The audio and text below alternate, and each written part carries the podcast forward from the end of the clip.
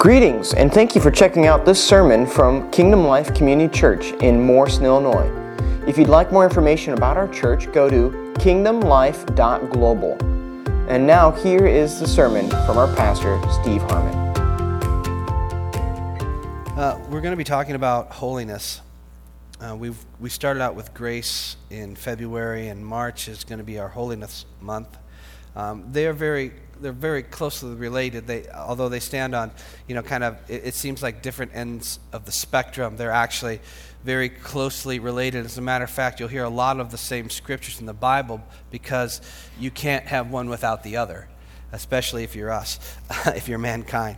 And so, um, I was born and raised in uh, what you would call the the holiness movement, which I don't know started in what 40s, 50s maybe earlier than that. It was, it was the holiness movement of the church. And, um, and then the hippies came in the 70s and ruined it all.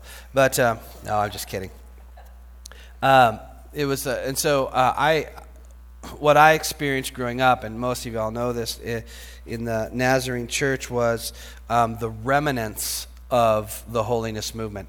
So there are movements that happen through time, and it's not all about, you know, uh, charismatic or uh, you know miracle signs and wonders. Th- those accompany. Th- that's not really a season. That's just the gospel. Okay, but there are seasons where God seems to highlight things, emphasize maybe uh, a part of a character of who He is, because you know maybe we're missing it, or maybe we just, who knows. It's up to God. And so there's a, there was a season in time when God was really in emphasizing the holiness of who He was. It's not that he wasn't just holy then. He is holy, right? We understand that. Uh, and so, but there are times and seasons where sometimes there seems to be a stronger emphasis than others of a certain characteristic of who God is.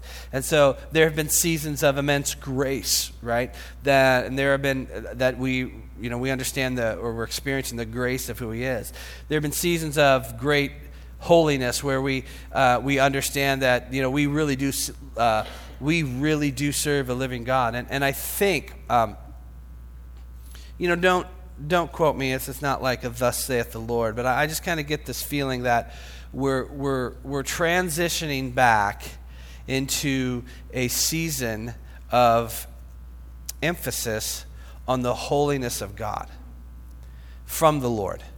And so it's not just about these four weeks we're going to be talking about the holiness of the Lord, I think we're going to be in a, a, a prolonged season of emphasis of, of the of holiness of who He is. Now, um, there's two ways to respond to that um, duck and cover, because holiness is serious, right? Um, which is the wrong kind of fear or to receive it in the fear of the Lord, which understands, uh, you know, uh, uh, uh, it's, it's the fear of the Lord is just, it, is, it can be, I mean, he's, he's God, right? You are God and I am not, right? So let my words be few. He, he is God. And so uh, when we see this idea of the holiness of who He is, it's nothing that we can compare it to. There's nothing we have on earth that can come close to comparing of the holiness of, of who He is.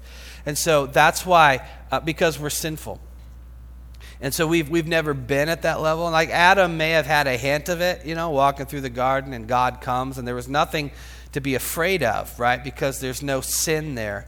There's innocence, uh, but there's and there's there's no sin, and so there, there's nothing to truly be afraid. And the fear comes when they violated the holiness of, of His commands and the holiness of His character, and now their character no longer matches His character because of sin in their life, and because of that they hide themselves.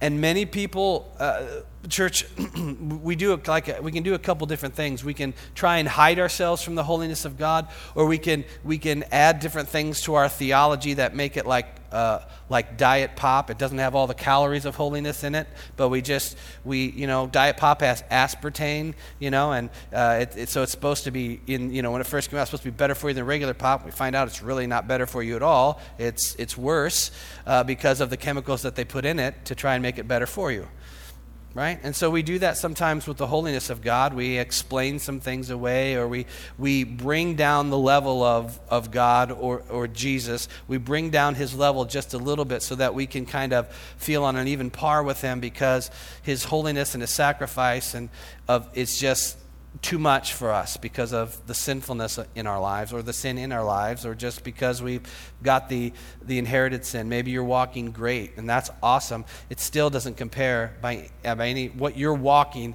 doesn't compare in any way to the holiness of who God is.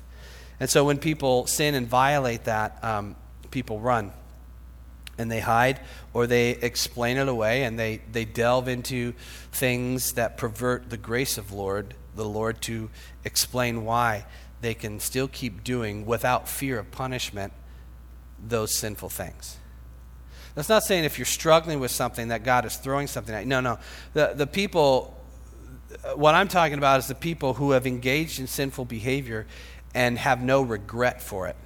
That's what I'm talking about and, and we'll say things like, uh, we'll enter into the sinful things of the world, but yet talk about the goodness of God, and, and we'll say things, they'll walk as if there's no contradiction because they, they'll say things like, well, if, if God wants me to, to be delivered of that, then God will deliver it because God is sovereign. Otherwise, He's teaching me something through the sin that I love to do. Have you ever heard that before? I mean, I, have heard that a few times. Sometimes there's doctrines that, that preach that. They pervert the grace of the Lord, uh, licentiousness or whatever, uh, laziness. And so uh, that's what I'm talking about when we have no fear of the sin that we do anymore. Because we don't understand that the sin that we get ourselves involved into is, is not just something you're trying to get past. It's not just something you're trying to make yourself better of. What your sin does is violate the holiness of who God is.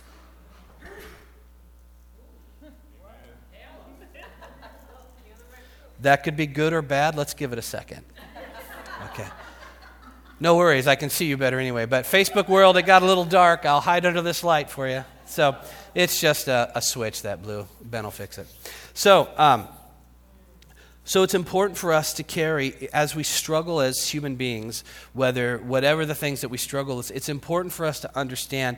I'm not just trying to make myself better. My sin actually violates the holiness and the character uh, uh, of who God actually is. And so that becomes a serious thing.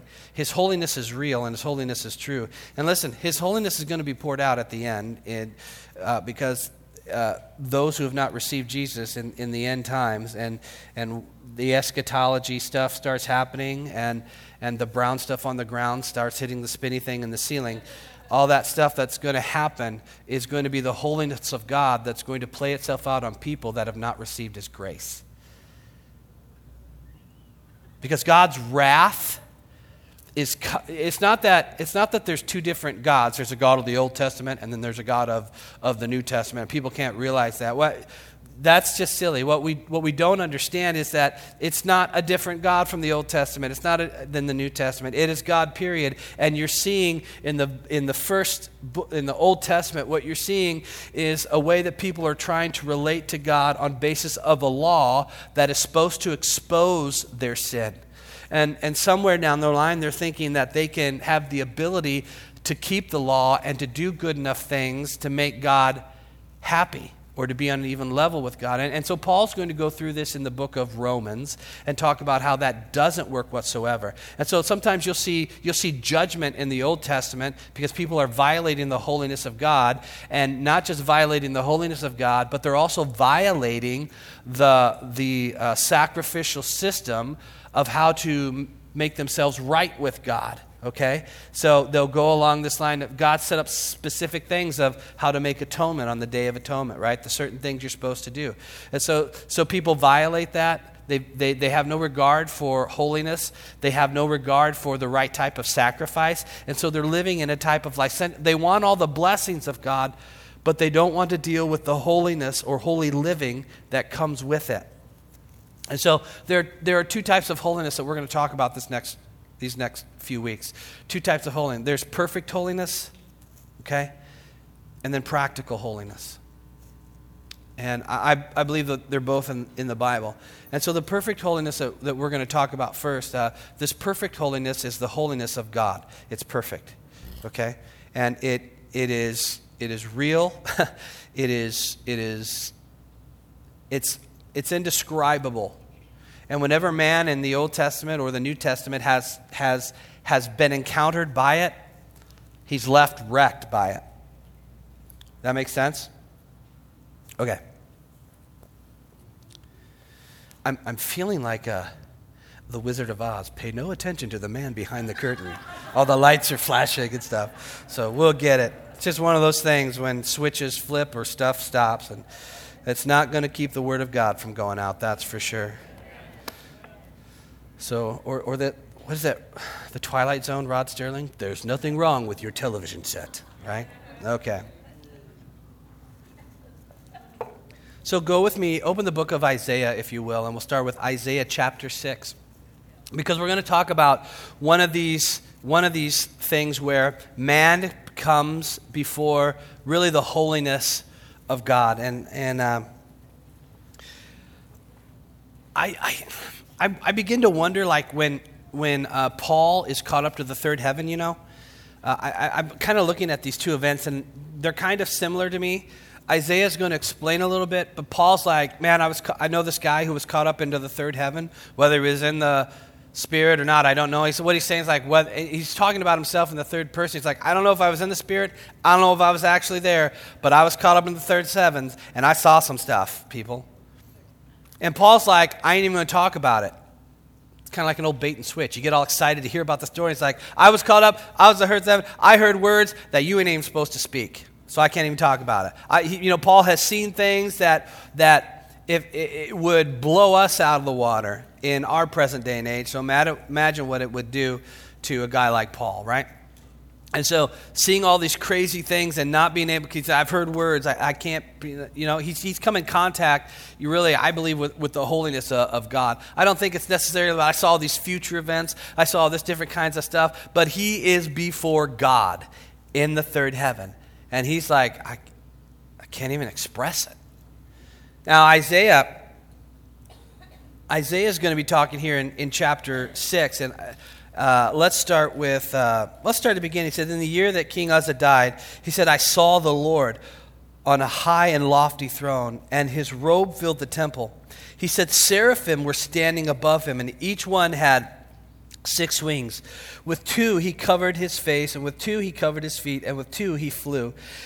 And they called to one another Holy, holy, holy is the Lord God of hosts.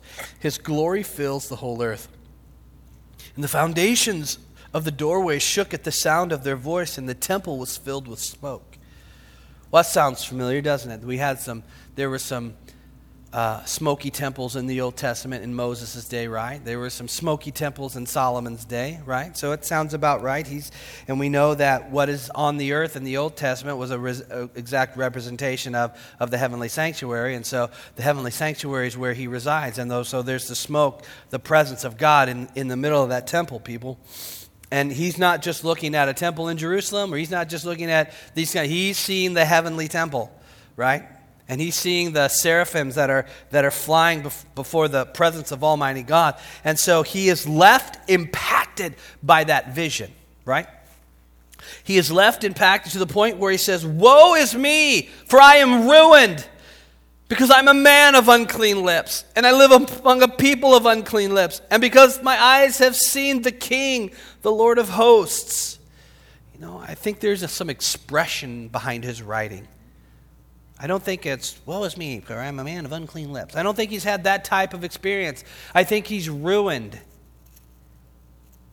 And I think if the presence of God truly hits a place like this, the response that I see in the Bible is a lot of people falling on their face before an awesome and holy God. Notice what the seraphim does not say. They do not say, Love, love, love is the Lord God Almighty.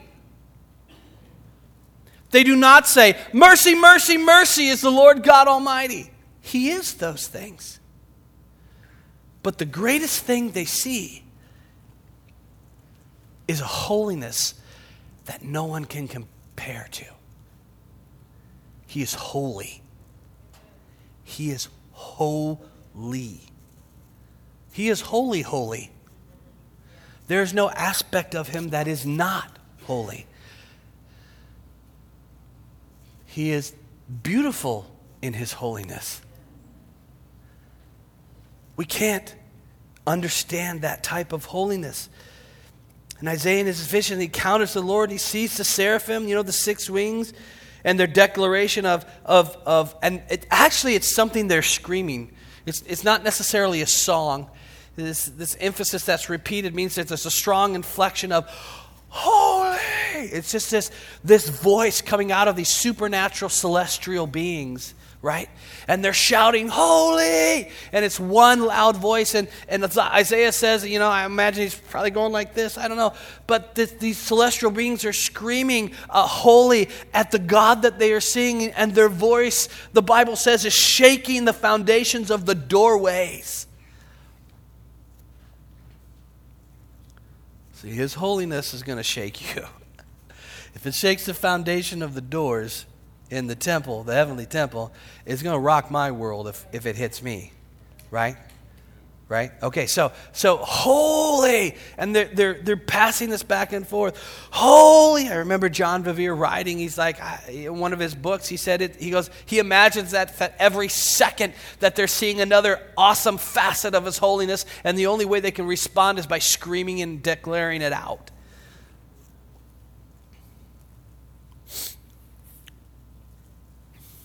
Now we know that God is love from 1 John 4 8. God is love. We understand that. And we, we see the evidence of God's love throughout the Bible, right? For God so what? Right. It's not for God so judged. It's not for God so hated.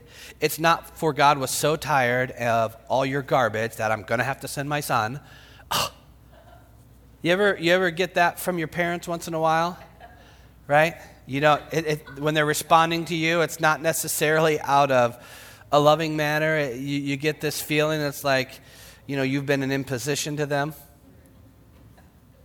Right? It's like, I am so tired of having to deal with this stuff all the time with you. Right? And it's because they're frustrated and they'll say things like, You are just lazy. You are, you're going to grow up to, you're going to amount to nothing when you grow up. And they're saying these things because um, they don't want you to do that, but they're trying to scare you into being better or good. But really, what it is, is, is a negative declaration to the heart that's trying to latch on so that you will carry out what they are saying about you, and it's really not what they mean. What you declare from your mouth goes out through the ears and attaches itself to the heart of other people. It's a principle in the Bible about declaration. And just as we've talked about, the principles of the Bible are able to be used by the kingdom of heaven and by the kingdom of darkness. Darkness perverts it for its purpose. The kingdom of, of heaven brings light and it shows you how to, to to live life upon the earth through principles. And so whenever whenever I myself get frustrated, I hear I hear things from my flesh that are unholy, that are trying to come out and attach themselves to my children. Because in reality, I'm, I'm angry about what they're doing. React, when it, you bring that even further back, what I found out about myself was this. I'll just share with you because I don't think it's just common to me. What we're really saying when we're yelling at our kids in that type of voice is, I don't want you to be like me. Be better. Be better. Stop doing that. Do this. Do that do this, do that. And it's amazing. It really is a definition of insanity because you may have grown up like that and felt that way. It's like, I don't want to raise my kids like that. And all of a sudden, it starts naturally coming out of your mouth when the frustrations of childhood begin to, to come at you. And you find yourself, sometimes you're saying these things. And sometimes these things that come out of my mouth, I'm like, all right, come here. That was frustration. That's not true. And let's do discipline the right way. Go scoop poop, right? That builds character. All right. See, you can use discipline to get the kids to do what you don't want to. I didn't know if you knew that. No, don't, don't. Just kidding. No, no, no. Don't blather. All right, so all those things that, that come out of our, our, our mouth and, and, and stuff that have come out that have, have latched onto us, that are, are latching onto your children, are, are coming out of that, re- that revelation of you, you, you really are insecure with your position of what Christ has said about you. And you've relegated yourself into living from the position of what the enemy or other people have spoken over you. And that doesn't bring freedom. That's bondage. That's something that claps, clamps down tight upon the soul and paralyzes you from doing anything because at the, at the, mo- at the place of it right here is this thing that's saying you're unworthy of anything. Because a father or a mother has declared that over your life. Understand, it probably wasn't for the majority of us that have gone through that, it really wasn't the intention of what they were trying to say. Some it was because maybe mom and dad was really went through some hard times, so they don't know how to be really a mom and dad. I'm sure some of that, maybe they were trying to say that to you, but for the majority, they were responding out of their own insecurities and unworthiness that have been spoken over their lives. And so what happens is, is if you're if you're trying to follow God, what happens is is that because you're insecure with who you are in Christ, then what happens is, is you're trying to get this idea of holiness to work itself out through a framework of rules and regulations and behavior that holiness was perfect holiness can never be achieved by good behavior. The perfect holiness of God can never be achieved by how good you are. Because you can never measure up to it. And so we strive, don't we? Oh man, I messed up here, but I'm, I'm going to really try to do better over here. And so we begin to bargain through our behavior. Okay, I got this issue here, but I'm going to try to be better.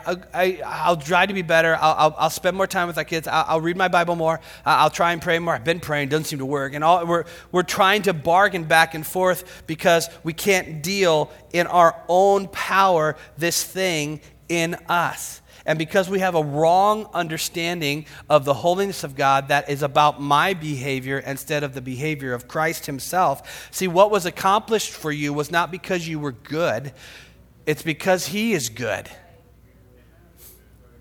And the holiness of who He is has to be satisfied because of the sinfulness of who we are, which is why the love aspect came into play to satisfy the holiness. Holiness is no longer something that you have to be afraid of as long as you process it through the right channels. But if you don't, and you live come from a legalistic background, you're going to live in fear the rest of your life. And it's the wrong type of fear, and it's a fear that's not your inheritance. And it's paralyzing. It's controlling. And it's what makes you afraid in every single area of your life.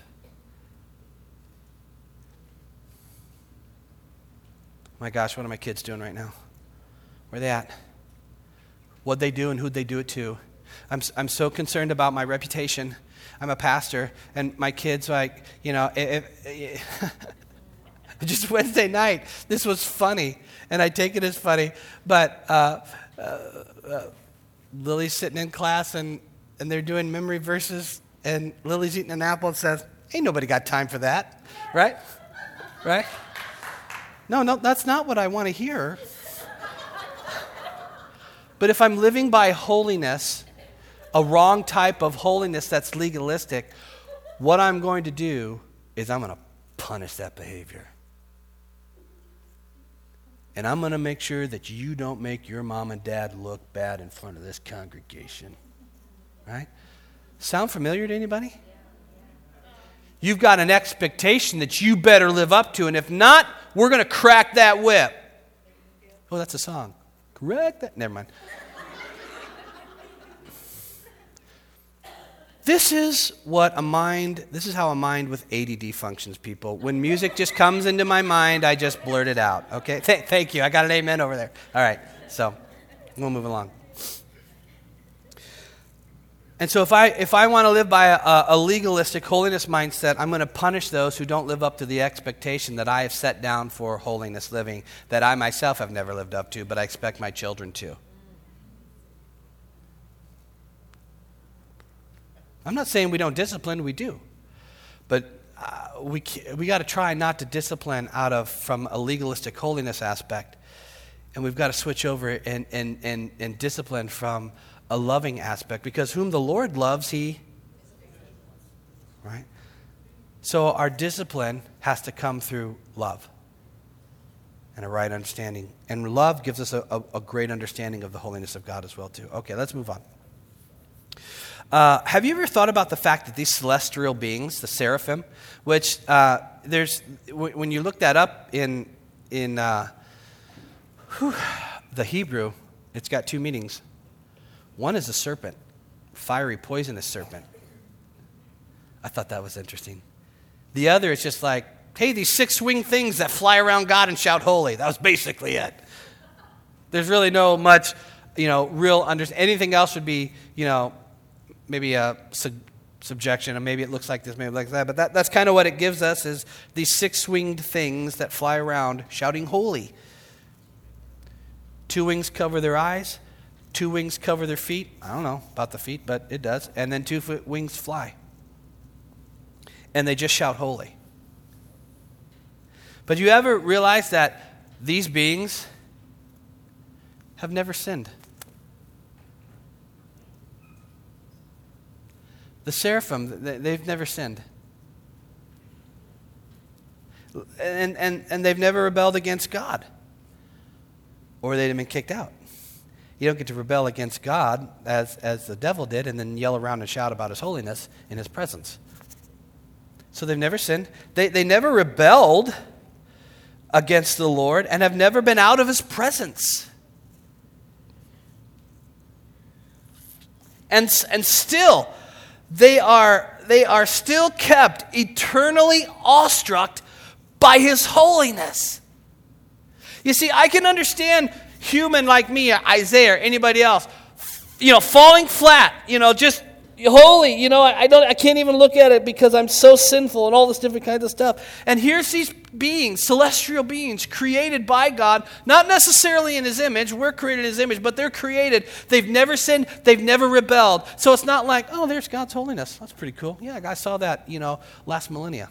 It was really awesome. You should see it if you haven't. There's, there's, no, there's no commonness to the holiness of God, even though there's no sin in their midst.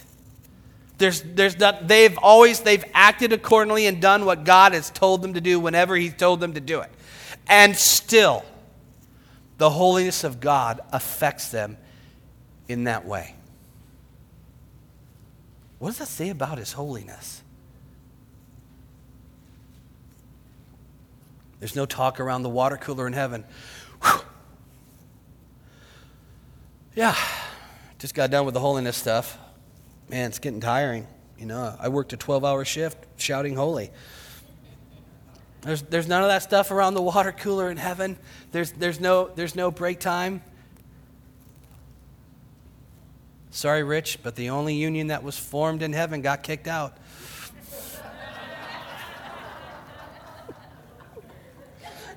They tried to unionize against the Father and it didn't work.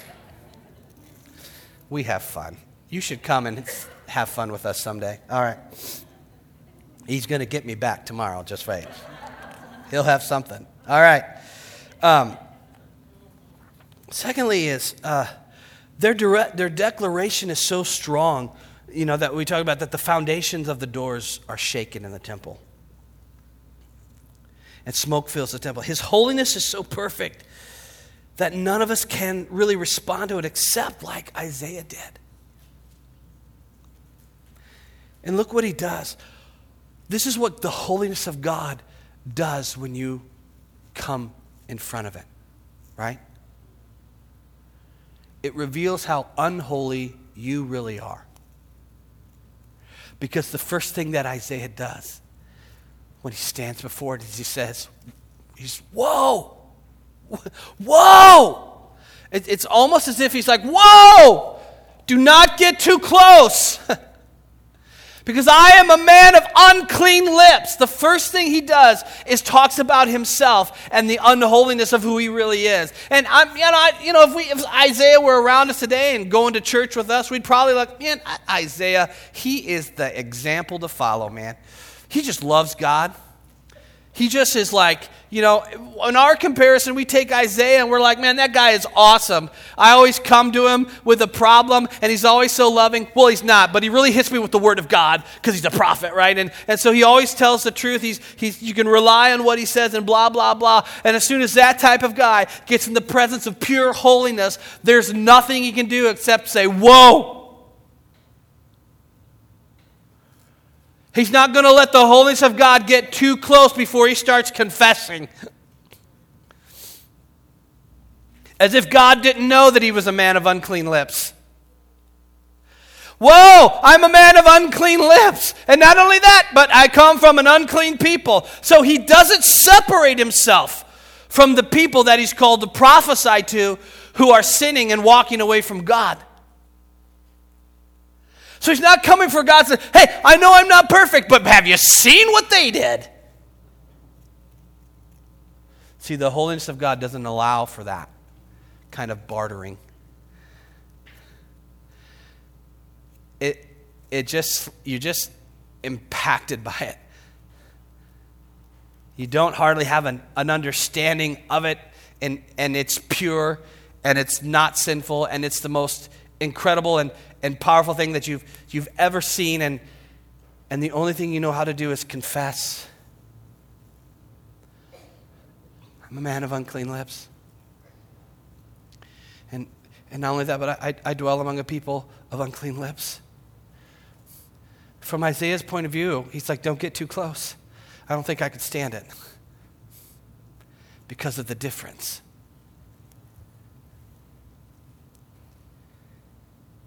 Because my eyes have seen the King, the Lord of hosts.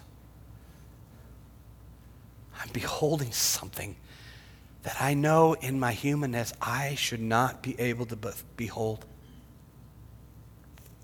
And so he's brought to that point and the holiness of, of who's, who God is. And then, then finally, a seraphim flies to him and in his hand was glowing coal that he had taken from the altar with tongs. It's very descriptive, isn't it? And he touched my mouth with it, Isaiah says. And he says, Now this has touched your lips. Your wickedness is removed, and your sin is atoned for.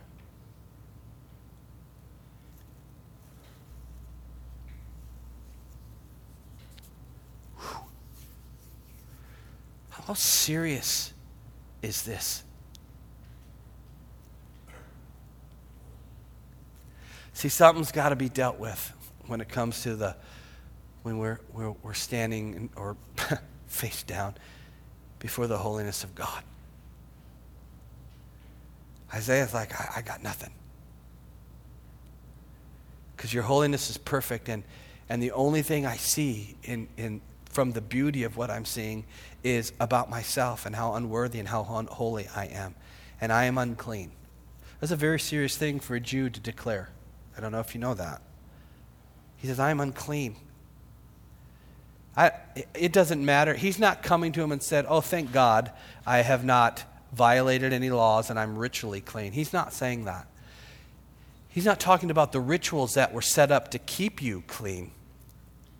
When Isaiah comes before him, it's no longer about rituals. Isaiah is confessing the things of his heart that no outer ritual can change. The law can only expose the, the deficit in you in comparison to, to who God is. And Isaiah's, I got nothing. I stand before you and, and I'm guilty of everything you say. And I got no excuse. And so he's touched and his, he's purified and his wickedness is removed so that he can remain in the presence of Almighty God. And I think that when the presence of God comes, and, and there are times when, when God comes and you can tell it's Him and, and God's speaking to you, and you should be reverent for that. But there are, there are other times when God comes that you know this is serious stuff. I mean, God is, it's always serious. You should never like push away. But there are times when God comes to deal with stuff or God wants to communicate where, where it's like, this is business. This is not something to be joking about. This is not something to be irreverent about. This is the God of the universe that is coming to either deal with something, confront something, tell me something, and it seems to be very serious to him. And your spiritual discernment can pick up that atmosphere he's given to you. He will not let you come into that type of presence without warning you about it first. And the need to take it seriously.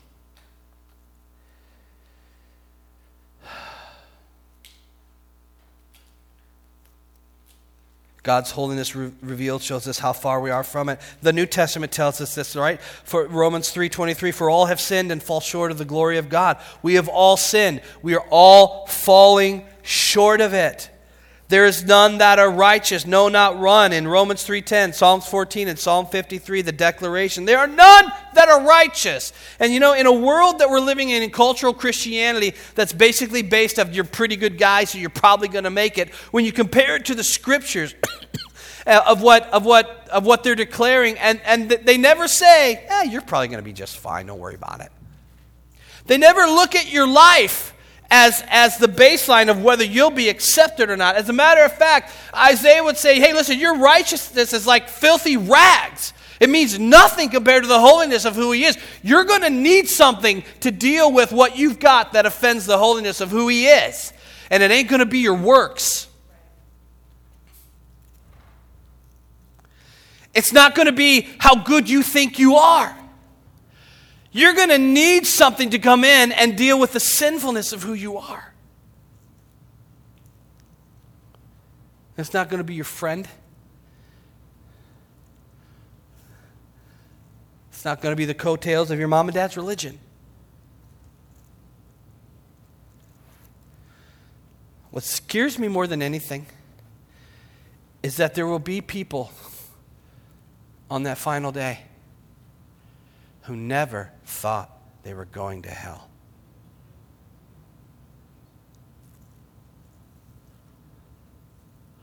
I never thought they were. My fear is the things you'll hear from their mouths are the things of, but I didn't do anything bad. I, I never killed anybody. I, I, I never robbed anybody. I, I, never, I never did this stuff. I, I wasn't as bad as that guy. That guy did worse things. Why does he get to go, but I have to remain? Somewhere down the road, that guy grabbed hold of Jesus. And you never saw the value in it. You based your holiness on how good you were going to be. And it didn't make it. It ain't going to matter if you're offended. It ain't going to matter if somebody did something to you that put you in that place of offense. It ain't going to matter if you were wounded. It Ain't going to matter if you were hurt. It Ain't going to matter if you were abandoned. It Ain't going to matter any of that type of stuff. And that sounds insensitive. I'm not trying to be insensitive. What I'm telling you is that the power of the cross and the power of the resurrection has the ability to deal with anything that you're going through right now. You have the, the possibility to be healed, saved, healed, and delivered from whatever the world, the enemy, or people have done to you. The power of the gospel can bring life back into you. And so it never is okay for you to use those things as an excuse to push the Father away. I mean, some people have been through some horrible things in this world. Horrible things.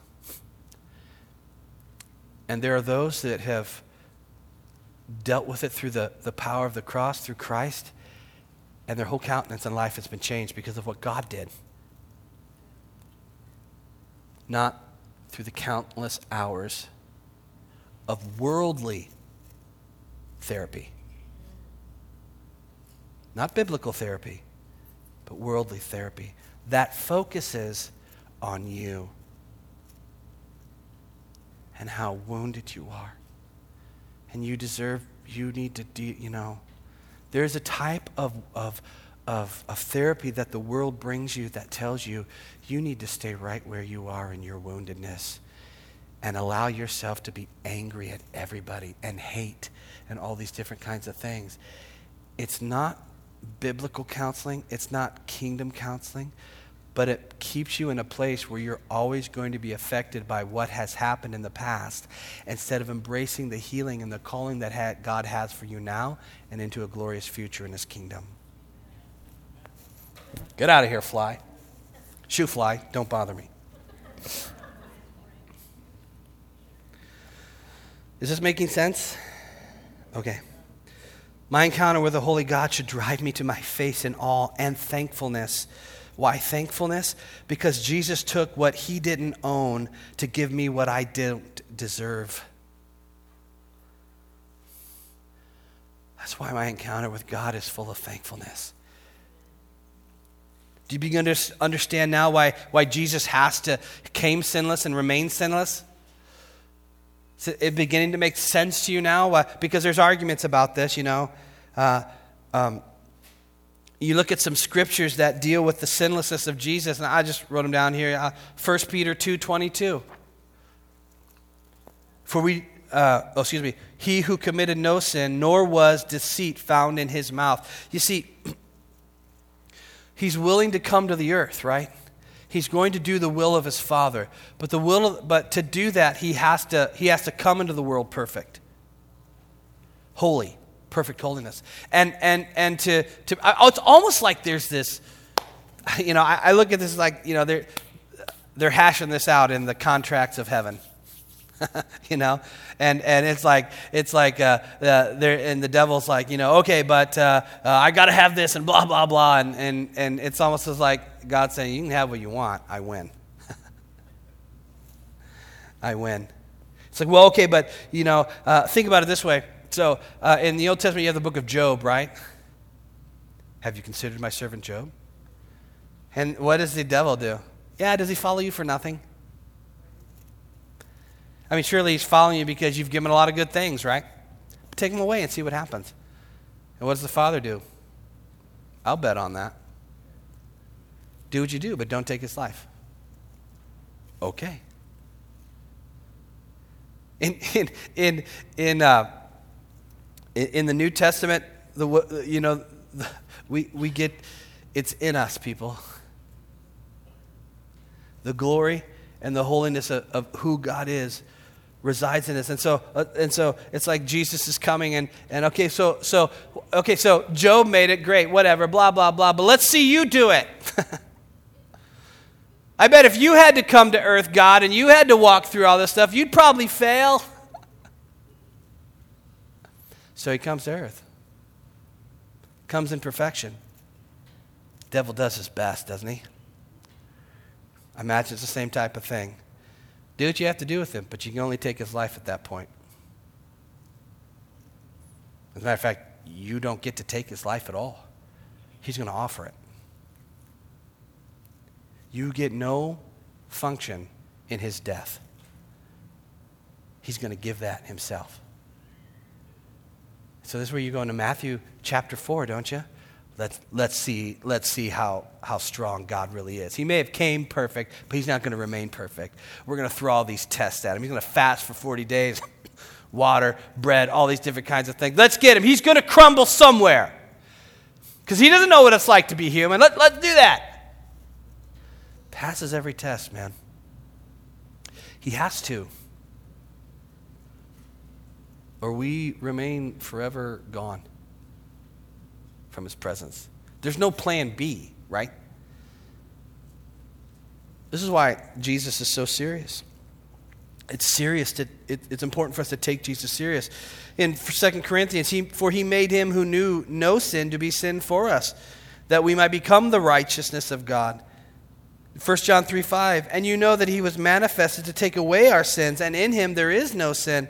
So he took away our sins he becomes a sacrifice for it. Our sins are upon him, but he's still not internally affected by it. There's no sin in him. He remains sinless. to take your sin.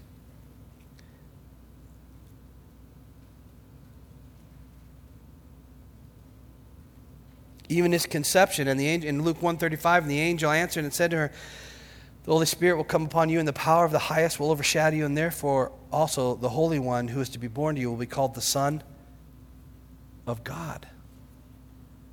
Why? Because he's the firstborn of all creation. Okay. So, perfect holiness, which is given to you when you receive Christ, has come from the Father. And that's not something you've earned or is dependent on your ability to be good or follow the law. Perfect holiness depends on the ability and the performance of Christ, and He did it. I was sitting in prayer the other day. Uh, as I was sitting, uh, I, I, felt the Lord ask me a question. Now, this is, this is not, understand that when I share with you something, I, I'm not saying that this is infallible. This is just the impression that I got. So I just want you, I'm, I'm not one of those person that, that believes that everything I say, you better follow to the letter of the law. I, I'm not, so you understand that? Okay, good. But I think it was the Lord, He started out with a question.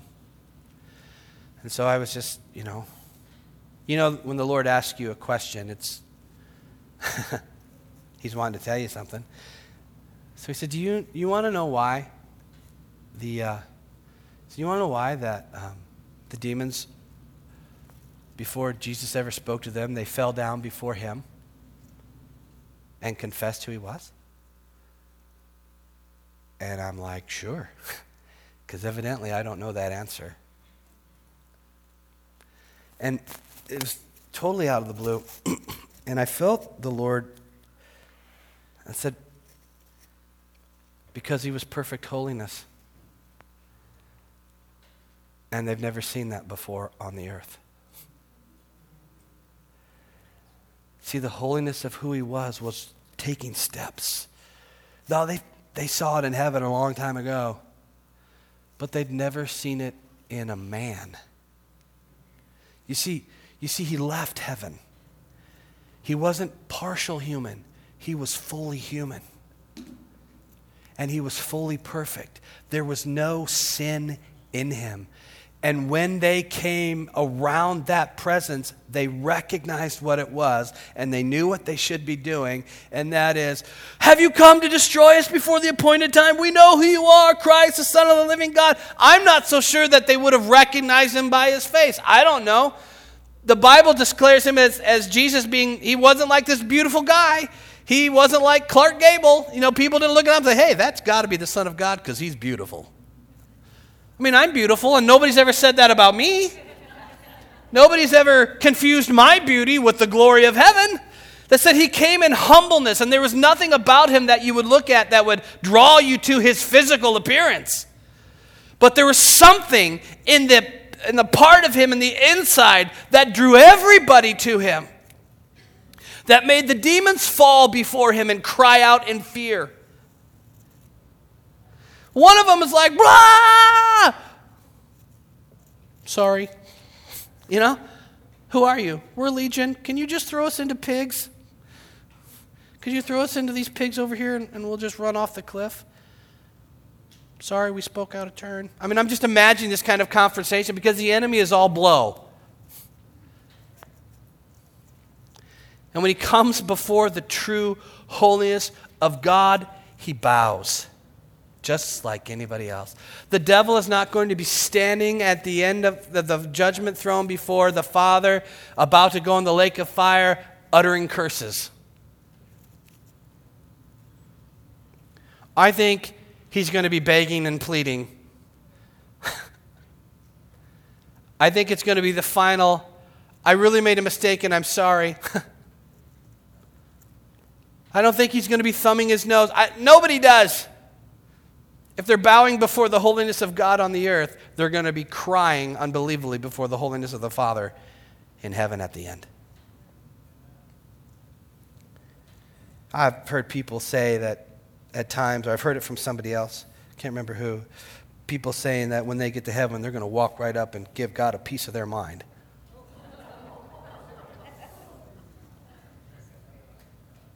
Okay. I think they think that now. But I think when they get there, it's going to be a different story. And I pray that they meet him now before they get there. Because they're not going to give him a piece of their mind. If they haven't received Jesus, they're going to scream in absolute horror of what they're facing the holiness and the wrath of God when they had every opportunity to receive peace with the Father and reconciliation with the Father through Christ. Oh, His holiness is perfect, and His holiness is true, and His holiness is serious, and His holiness is something, not something to be laughed about or joked about. It's something to be in reverent fear of.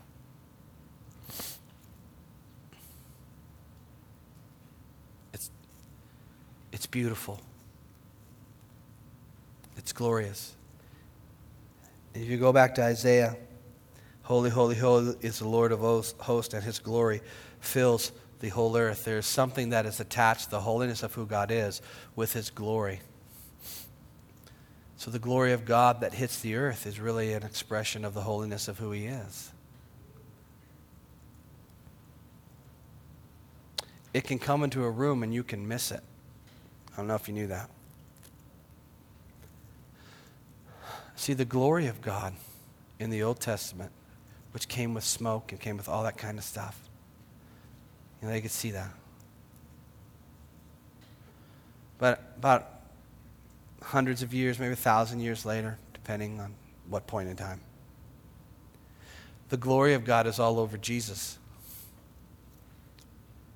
And all these prayers that they'd offered up to God about putting them back on the map and restoring everything and all this different kinds of stuff. Bring the glory back, God. All this, uh, you know, send the glory, Lord. You know, all, whatever songs they would have sang about the glory of God and all this different kinds of stuff was answered when Jesus walked into the temple in the final week of his life. And although they were singing these songs with their lips, they, their hearts were far from him and dishonoring of him because of what the condition of the temple was when he walked in. And so then you saw Jesus get holy, didn't you? You saw him make a whip of cords, and you saw him drive out all these people from the temple because they were using it to buy and sell. And, and please, that's not a rule, people, that says, oh, we shouldn't. People are coming to sell merchandise when they speak we, or sell books. We, we can't have that in the sanctuary. Jesus will drive them out. Has nothing to do with that. Nothing. That's legalistic garbage. What it has to do with is that these people were selling sacrifices to people who were coming to actually want to meet with God, and the whole sacrificial system was messed up. They were selling them things that weren't perfect. They, the, the religious people of the day were not serving the people who were desiring to come to God and offer a sacrifice. And so they were like, hey, you know, come on down and get your sacrifice at half price, although it's not perfect. And they were charging exorbitant prices to it, more than what people could afford. So they were, they were hosing the flock. And they were literally blocking people from coming and, and participating. What their heart was probably drawing them to was to be in, in some kind of reconciliation with the Father. But because they had their own set of religious rags and holiness, they were self serving and keeping people far from God. And Jesus sees all this. And this is what ignites a holy fire within them. Because he's like, not on my watch. He says, this, this is a place of prayer. And you've turned it into a den of thieves. Are you crazy? And he's getting out that whip, man, and he's turning over tables, and he's causing a holy chaos in his father's house because of what people have done with that. When was the last time you let Jesus go through your temple with a whip? And clean out all the defilement that has collected in life over the years that you thought you'd be okay with, that you thought was just, eh, it's not as big a deal. But when it comes into the holiness of who he is, he, he wants to come. He's not gonna he's not gonna strike you with lightning like a Zeus would. The things he's coming with are gonna clear out the defilement that's in you that you really don't need. So what may feel like a pinch in the beginning is going to be the relief of deliverance in the end. Oh, I need it. I, if I want the, the holy fire to come and rest in me, he's probably going to have to come with a, a whip of cords and, and clear some money changers out of it first. Sometimes it's, it, it's okay every now and then to allow him to come through and bring in a little bit of the, bring a little bit of the holy chaos and the holy fire in to clean out what, have I, what I have, have allowed to defile. Holiness is serious. And I'm not perfect, and you're not perfect, and we get that. And that's where we'll get to practical holiness and how it works itself out in us. Amen?